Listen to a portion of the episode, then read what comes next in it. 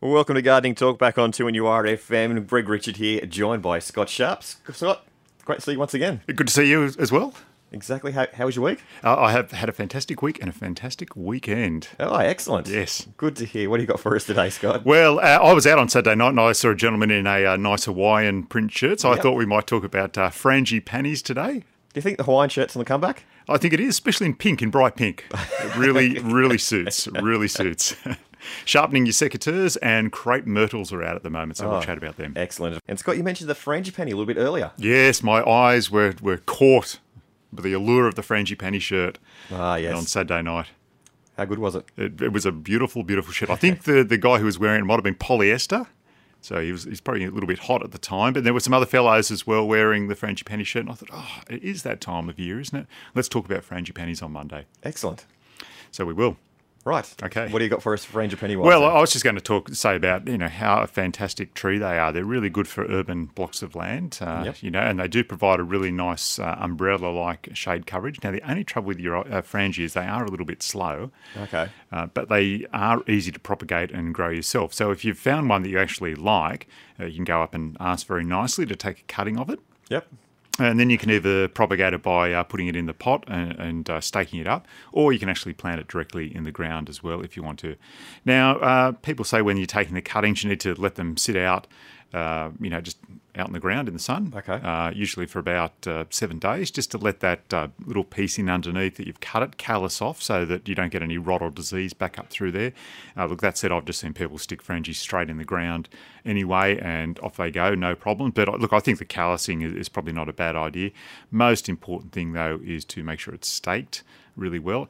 And this gets to this point where people would come in and say, oh, you know, I've got this, you know, like two metre high frangipani cutting and things. And you Yeah. go, well, yeah, okay, look, you can plant it, but it's going to be very difficult to keep it stable if there's wind, uh, to stop it rocking around because you need that root system to spread out over probably, you know, a year Okay. or 18 months before you actually try Yep. and transplant it or uh, take that staking out.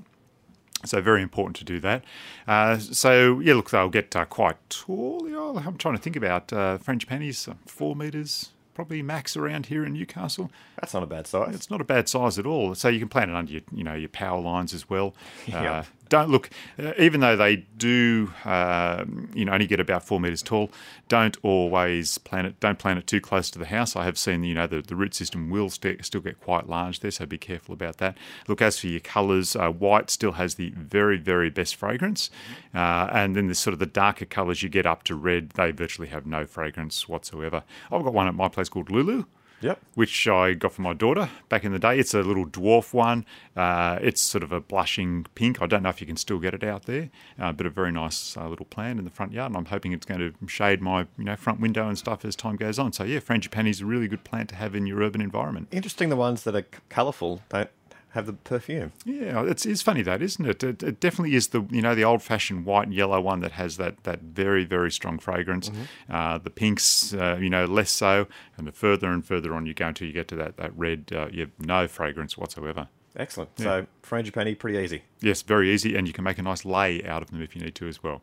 Oh, very good. Yes. Little little bonus Off there. to Hawaii with them. Excellent. Scott Sharp, thank you very much. and if you do have any questions for Scott Sharp, you can give us a call on 49216216. And we've got Ross from Toronto, and he's got a question about transplanting azaleas. hey Ross, how can we help you, mate? Good morning, Scott. Thank you for taking my call. Not a problem. Scott, I have three, uh, the small red flower, I think they're called Cormans Yeah, azaleas. the, the Kurumes, yep. Caroons, yes. Uh, we planted them too closely together, and uh, we want to know whether we can actually transplant them. They're, they're quite advanced now. They're about three year old. We want to know when, uh, if we can, and at what time of year we should transplant them out, if we could, to uh, give them just a little more room. Uh, look, you, I'd, I'd wait uh, like two or three weeks just so that you know this really hot weather starts to go away. Yes. And and then you can actually transplant them. Azaleas have only got a very very shallow root system, so they, they can be transplanted quite easily. Look, the thing is though, you're going to have to take about a third of the plant off just to reduce the stress on it. And once you get it back into the soil, plenty of water because you're going to have damaged that root system, no matter how careful you are. Right. Okay, look, good. then no fertilisers or anything. Uh, after it's been in the ground for, say, oh, a couple of weeks, uh, Yeah. you might then give it some Seasol, a very gentle mixture of Seasol, and it should say on the packet of Seasol a, a transplanting mixture as well. Uh, and so start giving it sea salt. It's very good for the root system of plants, and it will get it to uh, you know resurrect itself, I guess. Uh, so yeah, uh, look, no other fertilisers. You don't want to stress the plant out, and plenty of water. Thank you very much. Not Scott. a problem Thank at all. you. Thanks for that, Ross. Have a All nice right. afternoon. Bye. bye. Thank you, and you too. Bye. We've got Louise now from Norah Head, and she's got a question about the macadamia tree. Ooh, a very nice nut, Louise. How can we help you? Um, we've been in the house three years. The tree was in the on the property when we bought it. Yes. It's a very mature tree. The first year we got a lot of nuts off it. The second year, well, not so much. But this year, it's absolutely covered in them. Yeah.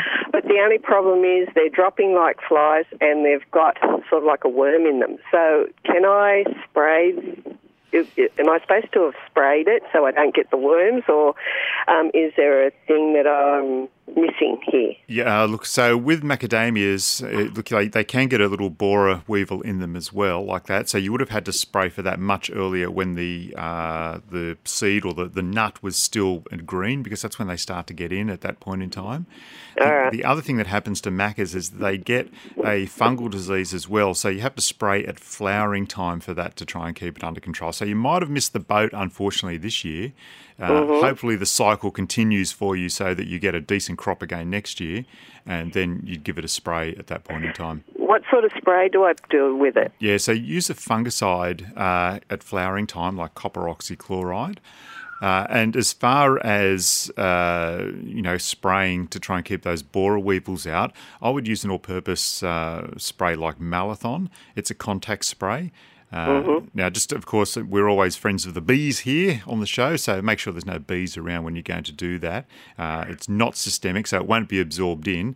Uh, it is only a contact spray, so you're just trying to keep those borer weevils under control at the time. So how often am I supposed to spray it? Uh, look, when they're green, you might be spraying, uh, you know, like every week, every fortnight, just to try and keep that under control. You're not going to get rid of every single one, um, but uh, you know, hopefully it'll minimise the problem for you. All right. Um, when am I supposed to do that?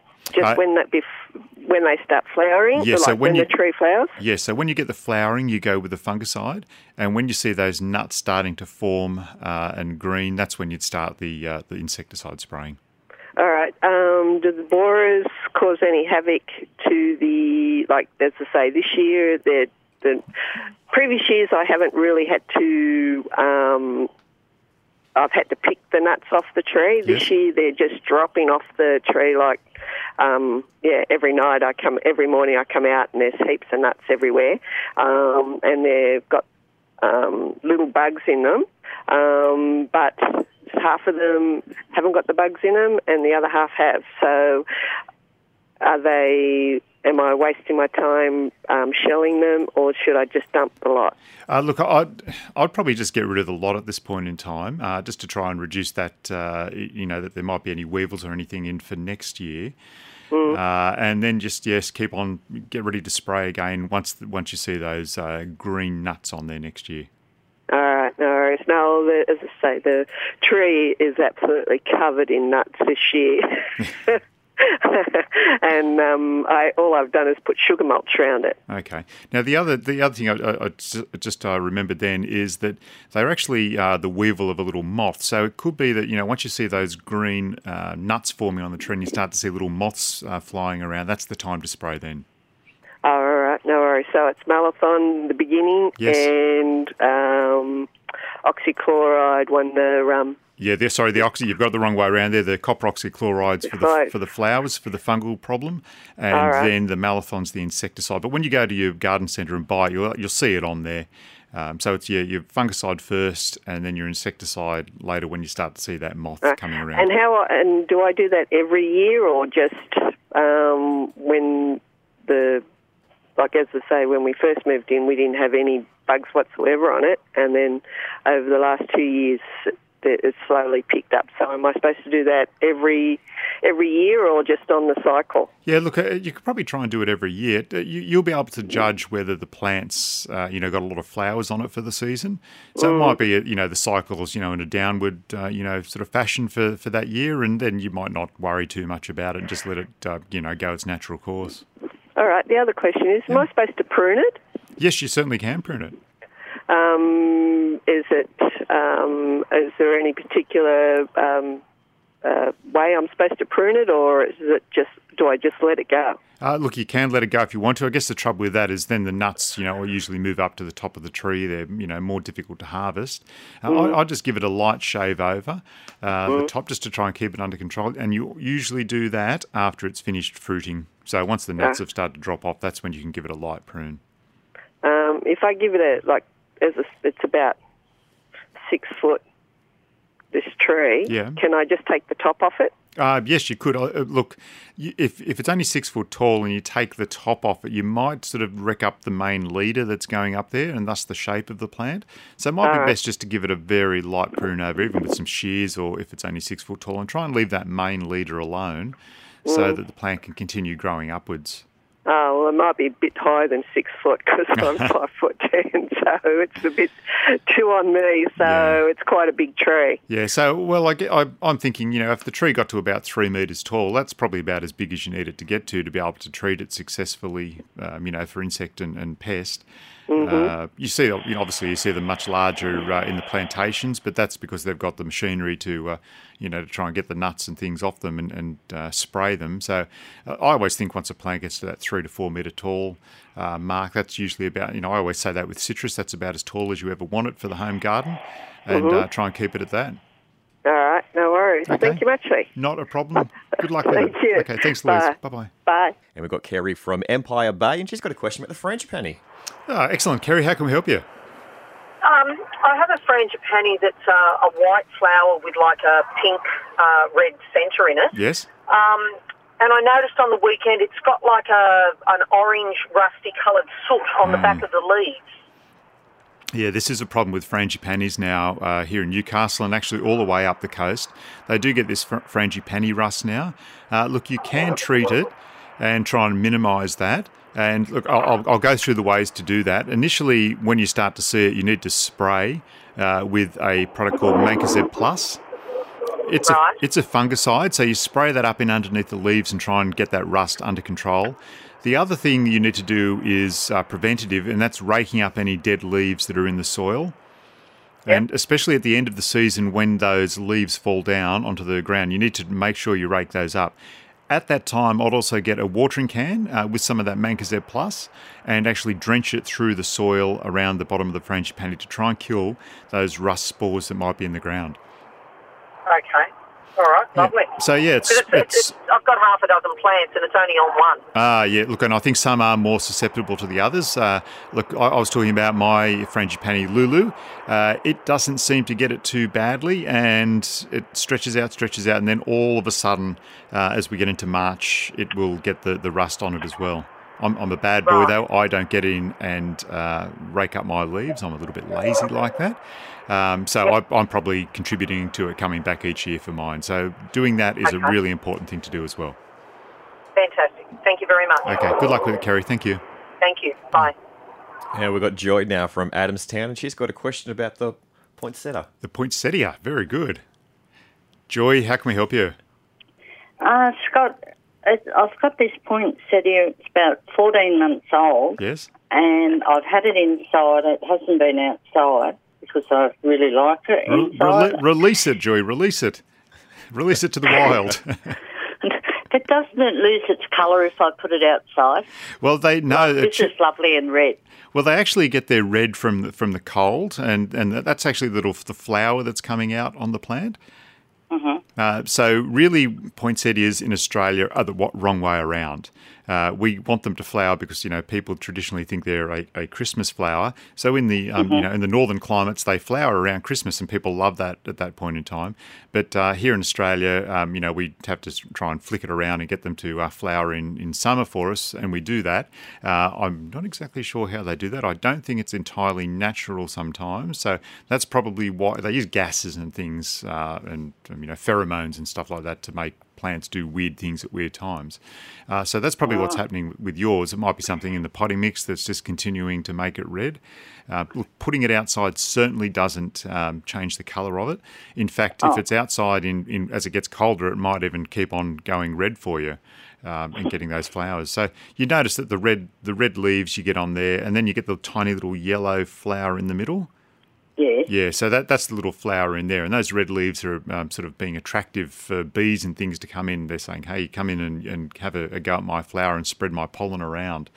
Uh, and that that's what most plants are trying to do. They're trying to attract bees in so that um, you know we can all you know continue on on a merry way in life, and that's what the plants are trying to do. So look, uh, they are It's just that it's losing its leaves. yeah, um, and you I, and that's what I'm, I'm about to say. It's not Oh. really an indoor plant. We love to take them indoors, Mm-hmm. But really they are an outdoor plant. They will grow out in the full sun. Uh, I've seen them grow in some shade as well. Uh, but Mm-hmm. I, I would uh, try and get it out to a, a sunnier position outside. Now, for you, that might be a veranda. You don't want to sort of stick it straight outside into the full sun at this point in time. Uh, so a veranda might be a good good place for it, where you can control how much sun it's going to get. Right. Will I? Is it best to put it in the ground, or will I leave it in a like it's in a five-inch pot at the moment? Yeah. Will I put it in a larger pot, or do they go better in the? I, I would put it into a, Soil. I'd put it into a larger pot because if you put it into the ground, yes, it, it will get it will go very well for you because they actually become quite a big plant. Uh, look, I've, I've seen them. uh, I'm trying to get some gauge here, maybe eight to nine foot tall Oh, and quite wide. So they do actually get quite large. I I'm pretty sure that they also use a dwarfing agent here in Australia for those potted ones to try and keep them down to a certain size. And eventually that wears off. So if you put them in the ground and their root system spreads out into the normal soil, they're then going to say, "Oh, fantastic! Um, I'm going to become a nice big normal plant, and off I'll go for you." Um, so look, I- I'd, I'd if unless you've got a nice spot, you know, that we've got plenty of space in the garden to put your poinsettia, I would just keep on uh, moving it up in pot size. Uh, you can prune them as well, so uh, you know if you don't want it to get too big, you can keep it in a pot and keep it a nice, uh, you know, sort of gentle size. so what will I feed it with, Scott? Do I need to, you Yeah. know, spray it, or Uh, look, there's no um, need. what kind of potting mix? Yeah, look, just a, a good potting mix. Uh, don't all, Uh-huh. never skimp on your potting mix when you're out there buying your potting mix. Uh, and as far as spraying, look, unless there's something on it, don't worry about spraying it. You don't want to sort of um, get into that habit. Uh, I would get a liquid fertilizer like Flourish and uh, start using that every couple of weeks. Right. And if it's pot bound, do I? What do I do with the roots? Will I cut them off? Look, you can do that if you want to. Uh, you have to, though, then cut back, you know, some of the top of the plant as well, because if you start hacking into the root system, uh, it's going to stress out the plant that's sitting up there above, Right. you know, above the surface. So you have to, you know, try and reduce that stress on the plant. So yeah, look, you can give it a root prune if you want to. They're a pretty tough plant. Uh, If you want to, you can just also um, just give the, you know, a bit of a tease out as well if you want to, and then put it back into some fresh soil, and uh, that will help it along as well. Okay then. Thanks a lot for your help, That's Scott. all right, not a problem at all. Good luck with it, Joy. Okay. Okay. Thank you. Thank you. Bye. Bye bye. And we've got Alan from Beresfield, and he's got another question about macadamia trees. Alan, how can we help you, mate? Yeah, hi Scott. Yeah, mate. Yeah, I've just been listening to you uh, with uh, the macadamia nuts. Yep, yep. And uh, um, our tree actually is six, about six metres tall. Oh, right. Okay. So it's, it's yeah, it's huge. Yeah, almost fully But- grown then. Oh man, it, it, grew from a, um, a, a pot that I think we got. It was about six inches high when we got it, sort of four years ago. yeah, it's gone massive. But mate, this season and and last season, um, the when I peel the, the green off them, the actual nut inside that's normally a, a, a nice brown colour. The last two years they've been it's it's a sticky white coating on them, and the nut like when it dries out, instead of being brown, it stays that white colour. And what happens is it's still edible when you re- when you actually ca- I haven't break been game to, to eat them because I, I basically now I leave them there for the um, the cockatoos. Yep, yep. They come down and they, they have a great old time eating them. Do they cra- can they Uh, crack the nut? Can they? Oh goodness, yeah, yeah, yeah, yeah. We, um, but, uh, which is good because I mean we can't get to the top anymore. I just go around and, and um, I used to climb it. When the green started to split, I didn't wait till they fall. I used to just go around there and pick them all, and then um, as they slowly split, then I would just finish off for them and let them sit there for twelve months, and then eat them when the next ones I picked off. But yeah, I haven't been able to eat these ones. I'm thinking, is there something wrong? Look, I, I'm. I don't know the answer to that question. You've you've you've tweaked my interest there. I, I like when we we're talking to the other lady, uh, Louise. Yep. Uh, Yep. I know they do get fungal problems coming, you know, spreading down like a blossom end rot, uh, spreading down from the Yeah. flower, and I'm wondering if that's what it actually looks like. Uh, when, Yeah, you know, when you crack open the nut. Yeah, I've never ever sprayed it. We did get um, those little grubs in it oh, quite a while ago, but that just seemed to naturally disappear. I, I, I'm, I do not like spraying chemicals at all anywhere. yeah. I'm trying to get all the birds and the bees and everything here, and I, and I don't even spray the house for cockies or anything like that, or spiders. I let them all. Cohabitate. Yeah, well, I mean, we put baits around for the, the cockroaches and that, but the spiders and that, mate, I, I, I encourage them. Yeah, absolutely, absolutely. So, and, and look, that's what happens. As you said, you know, those little moths they can blow in.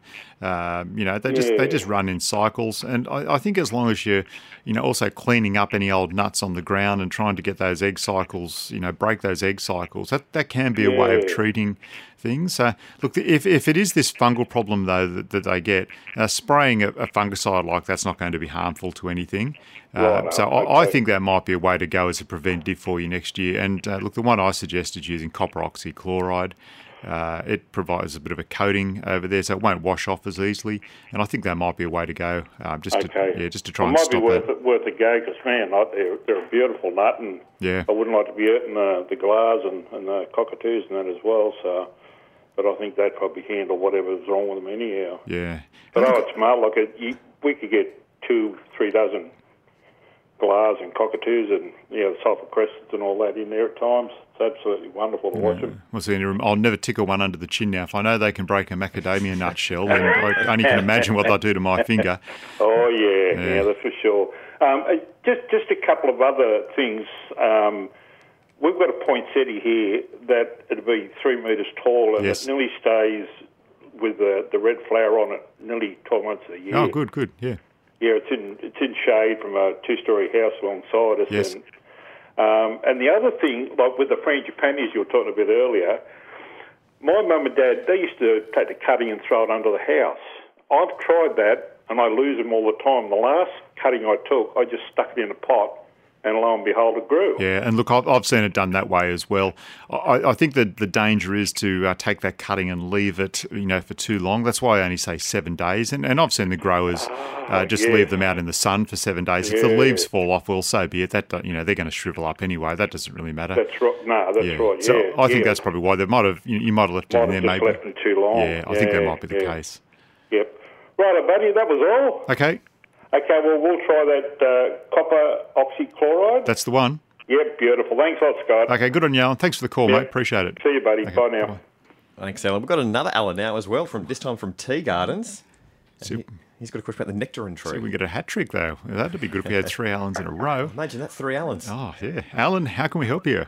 Alan, yeah, three hours in a row. That is a hat trick. We'll to have a bet this weekend, I, I feel like Pat Cummins if I if I did that. Yeah. Number one bowler in the world for Alans. Yeah. Yeah, I've got a uh, nectarine tree. It's a uh, Trixie. Yes, one, yeah, one of the little ones. Yep. Yeah, yeah, and um, I've got to transplant it. I've got a pot because I don't want to put it in the ground. Mhm. And uh, I've got a pot. It's about 23 inches width and about 7 inches deep. And uh, I just want to know, I was just whack it in with pot and mix. Yep, a really good potting mix. Uh, like I said, yeah, mix, like I said yeah. earlier, don't skimp on the old potting mix, especially with a, a fruiting tree like that. Uh, mate, look, probably leave it now. I'd, I'd wait uh, until it uh, loses its leaves, and then I'd go and give it a repot then. Okay, right. yeah, Yeah, yeah. because the pla- the plant will be- a- oh, yeah, look, the plant will be dormant then when it's lost its leaves, so you won't do any damage to it. Right. Okay. Yeah. Right. So it's in. It's in. It gets the uh, sun of a morning, Mm-hmm. and it's in the shade of an afternoon, all afternoon. See. So How have you gone? You had any fruit off right. it yet, or? no, I only got it for Christmas. Okay. Look, it, it might be that you need to get it into a little bit more sun, uh, especially in the afternoon. Um, but uh, we'll see how we go. Don't don't stick it straight out there now. But uh, I, I think No, no, yeah, no, once it's lost its leaves, you might want to transplant, like move it, uh, transport it to a different place where it's going to get a little bit more afternoon sun. Okay. Yeah. And uh, something about uh, said something about leaf mold or something like you need a spray for it or something. Yeah, look, look. Um, stone fruit are, are funny things. They can get uh, fungal diseases. So yes, I'd spray with some copper oxychloride. That's a fungicide you can get. Uh, Copper oxide. Yeah. Yeah, yeah. That that if you go to your local garden centre and say what you want to do, they'll be able to help you out Ah, there. Yeah, right, but it's yeah, a it's yeah. co- a copper spray. Most people call. it. I should just call it that from now on, shouldn't I? Just to, Oh, to, well, to yeah, avoid yeah. confusion. Uh, and the other thing they can get is uh, look, not so much with your Trixie. They can get a, a sort of a weeping at the end of some of their branches, and that's also Okay, a fungal yeah. disease as well. So if you've got some copper spray uh, at home, it's a it's a good thing to have around with your citrus tree. Oh, sorry, with your nectarine. Nectarine. Yeah. Yep. Okay. Oh, that's terrific. Thank you very much. Okay, Al, good on you. Okay. Cheers. Thanks for the call. Bye bye. Cheers. Thanks, Alan. It's Gardening Talk back on 2NURFM. And can we get three Alans in a row? Oh, no, about three Alans would be pretty good. Here we have the barrel's spinning around. Here we go. And we've got Jean from Cardiff. Jean, okay. She's got a question about tomatoes. We Sorry won't- about that. Well, we won't hold it against Jean. Don't worry about it. It's all right. It can be Alan for the next five minutes. Yeah, Okay, I will we'll think of you as Alan forevermore. How can we help you? Well, we're growing some Roma tomatoes Mm-hmm. quite successfully. We've had heaps and heaps, but all of a sudden we've got all these holes in them. Hmm. Um, something is eating them, and we've tried the tomato dust, Yes. but it doesn't seem to be doing the trick. Okay. Look, it, it probably it, you probably have got little worms in there doing some damage. Uh, the tomato dust really is about the only thing that's available to try and uh, you know provide a, a coating to the plant to stop um, them getting in. So I'd just be a little bit more diligent, um, you know, with the tomato dust and see if that keeps it under control. Get rid of any fruit that's affected as well, uh, because you don't want them, you know, the the uh, grubs going in there and uh, laying their eggs, and you know the whole cycle sort of starting again. So um, yeah, try and keep that under control. So, how often would you do the tomato dust? Oh, look, I think you could do it every week, and if it rains, go out there and do it again. Oh, okay. Yeah, look, so if you, see, if you see the moths, have you had seen moths flying around as well? Uh, yes. yeah, yes, okay, so they're moth. yeah they're Yes. laying yeah they're laying their eggs, and then Yeah, the what I thought. caterpillars I thought are it might be them, yeah. yeah the caterpillars are hatching out. They're going into the tomato, and the whole cycle continues. So, uh, look, you, Okay. you can use a pyrethrum insecticide if you want to. Uh, to when you're seeing those white moths, give them a spray. Uh, but again, it's difficult. Um, you know what you're actually hoping to do is use that dust, and when the moth goes there to lay its egg, uh, it sort of goes, "Oh no, I don't like this. This is making me sick," and uh, it, it flies away again. So that that's I'd be persistent with the dust, and if you see them around in great clouds or swarms, uh, then I would get the pyrethrum spray out and give them a go. Okay. All right. Thank you very much. Okay, thanks, Al. Thanks. Okay. Bye. Bye-bye. Confused me for a second there. Ah, good, good. Not hard to do that. I wasn't going to go down that path. I, I was staying up on the high ground for that one. Harry now from Ashtonfield, and he's got a question about the mango tree. G'day, Harry. How can we help you, mate? Uh, good, mate. How you going? Yeah, very well, very well. Uh, mate, I've got a, a mango tree. I've had it for a few years now. Yes. Um, some years I did some, uh, not last year, the year before, I got a really good crop of it. This year it was absolutely loaded with, Mm-hmm. Yes. uh, but they just don't seem to be getting any um, size about them. They, they're just really small. Um, would that be due with the dryness? Yeah, that, that's exactly what it is, mate. You look, you know what? It, when you open up that mango, you cut it open. You want it to be nice and fleshy and juicy. And, and look, that, that's all it is. It's just the the uh, you know the amount of or the lack of rain we've had, I guess, and just the heat we've had. Uh, look, Right. plant, plants are different when they're in a pot. You can water them, you know, fairly successfully, and you know give them enough moisture. But once you start getting a plant like you've described, that's getting fairly advanced, it, it is it is more difficult to try and keep the moisture up to a plant that big. Uh, look, you, you can get like you know one of those little bubbler sprinklers sort of thing, and uh, uh, you know sit it there for you know 15 minutes, 20 minutes a day, and just let it bubble into the you know into the root system in under the drip line. Uh, see if that makes an improvement.